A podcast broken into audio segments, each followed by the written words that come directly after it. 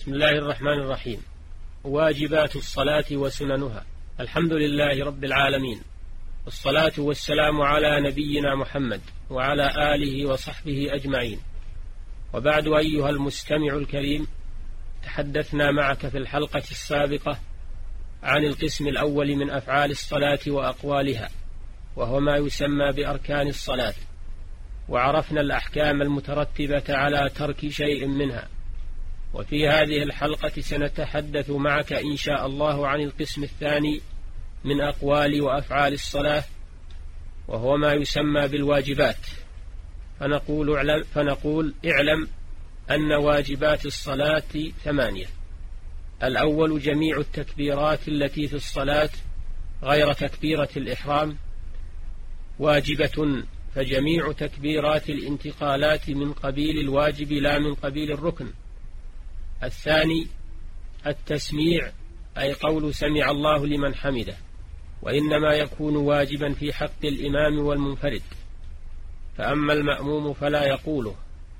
الثالث التحميد أي قول ربنا ولك الحمد للإمام والمأموم والمنفرد لقوله صلى الله عليه وسلم إذا قال الإمام سمع الله لمن حمده فقولوا ربنا ولك الحمد. الرابع قول سبحان ربي العظيم في الركوع مرة واحدة. هذا هو الواجب وتسن الزيادة إلى أكثر من ذلك إلى ثلاث وهو أدنى الكمال وإلى عشر وهو أعلى الكمال. الخامس قول سبحان ربي الأعلى في السجود مرة واحدة وتسن الزيادة على ذلك إلى ثلاث وهو أدنى الكمال أو إلى عشر وهو أعلى الكمال.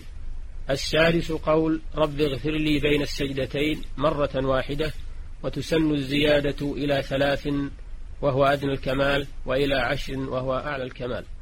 السابع التشهد الأول وهو أن يقول المصلي التحيات لله والصلوات والطيبات. السلام عليك أيها النبي ورحمة الله وبركاته.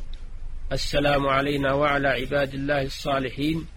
أشهد أن لا إله إلا الله وأشهد أن محمدا عبده ورسوله أو نحو ذلك مما صح عن النبي صلى الله عليه وسلم. الثامن الجلوس للتشهد الأول لفعله صلى الله عليه وسلم ذلك ومداومته عليه مع قوله صلى الله عليه وسلم صلوا كما رأيتموني أصلي أيها المستمع الكريم من ترك واجبا من هذه الواجبات القولية أو الفعلية الثمانية من ترك شيئا منها متعمدا بطلت صلاته لأنه متلاعب فيها.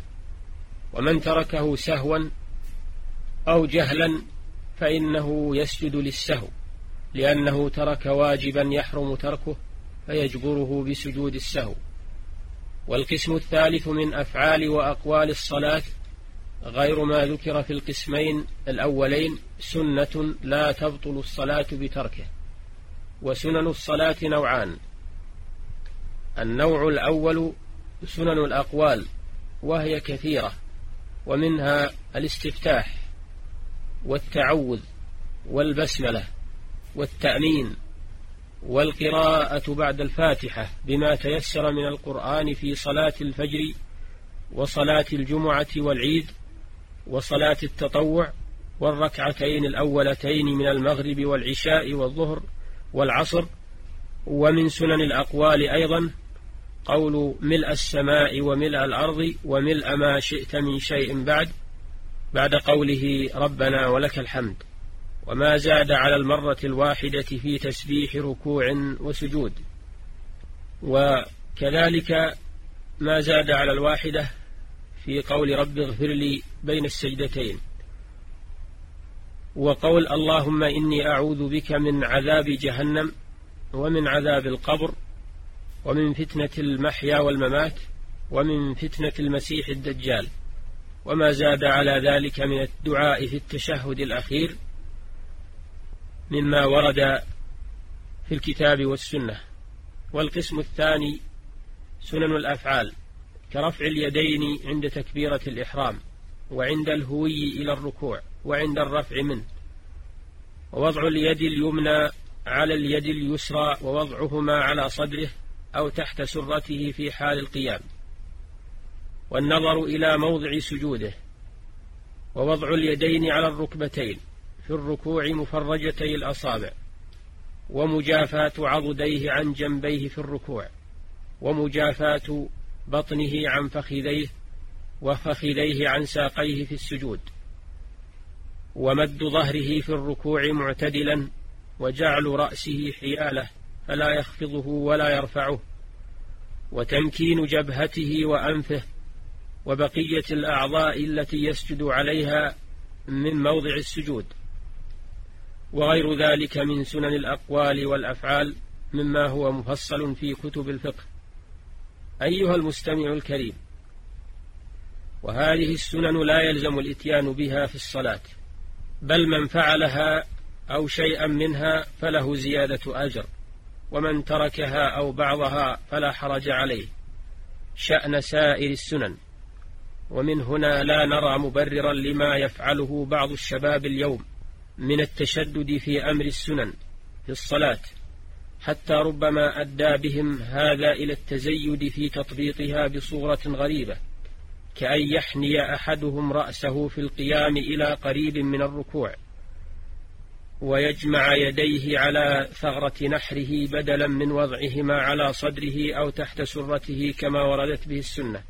وكذلك تشددهم في شأن السترة حتى إن بعضهم يترك القيام في الصف لأداء النافلة ويذهب إلى مكان آخر يبحث فيه عن سترة. وكذا مد أحدهم رأسه إلى أمام ورجليه إلى خلف في السجود حتى يصبح كالقوس على الأرض. وكل هذه صفات غريبة ربما تؤدي بهم إلى الغلو الممقوت. ونسأل الله لنا ولهم التوفيق للحق والعمل به وإلى الحلقة القادمة إن شاء الله لمواصلة الحديث عن بيان صفة الصلاة. والله الموفق ولا حول ولا قوة إلا بالله. وصلى الله وسلم على نبينا محمد وآله وصحبه والسلام عليكم ورحمة الله وبركاته.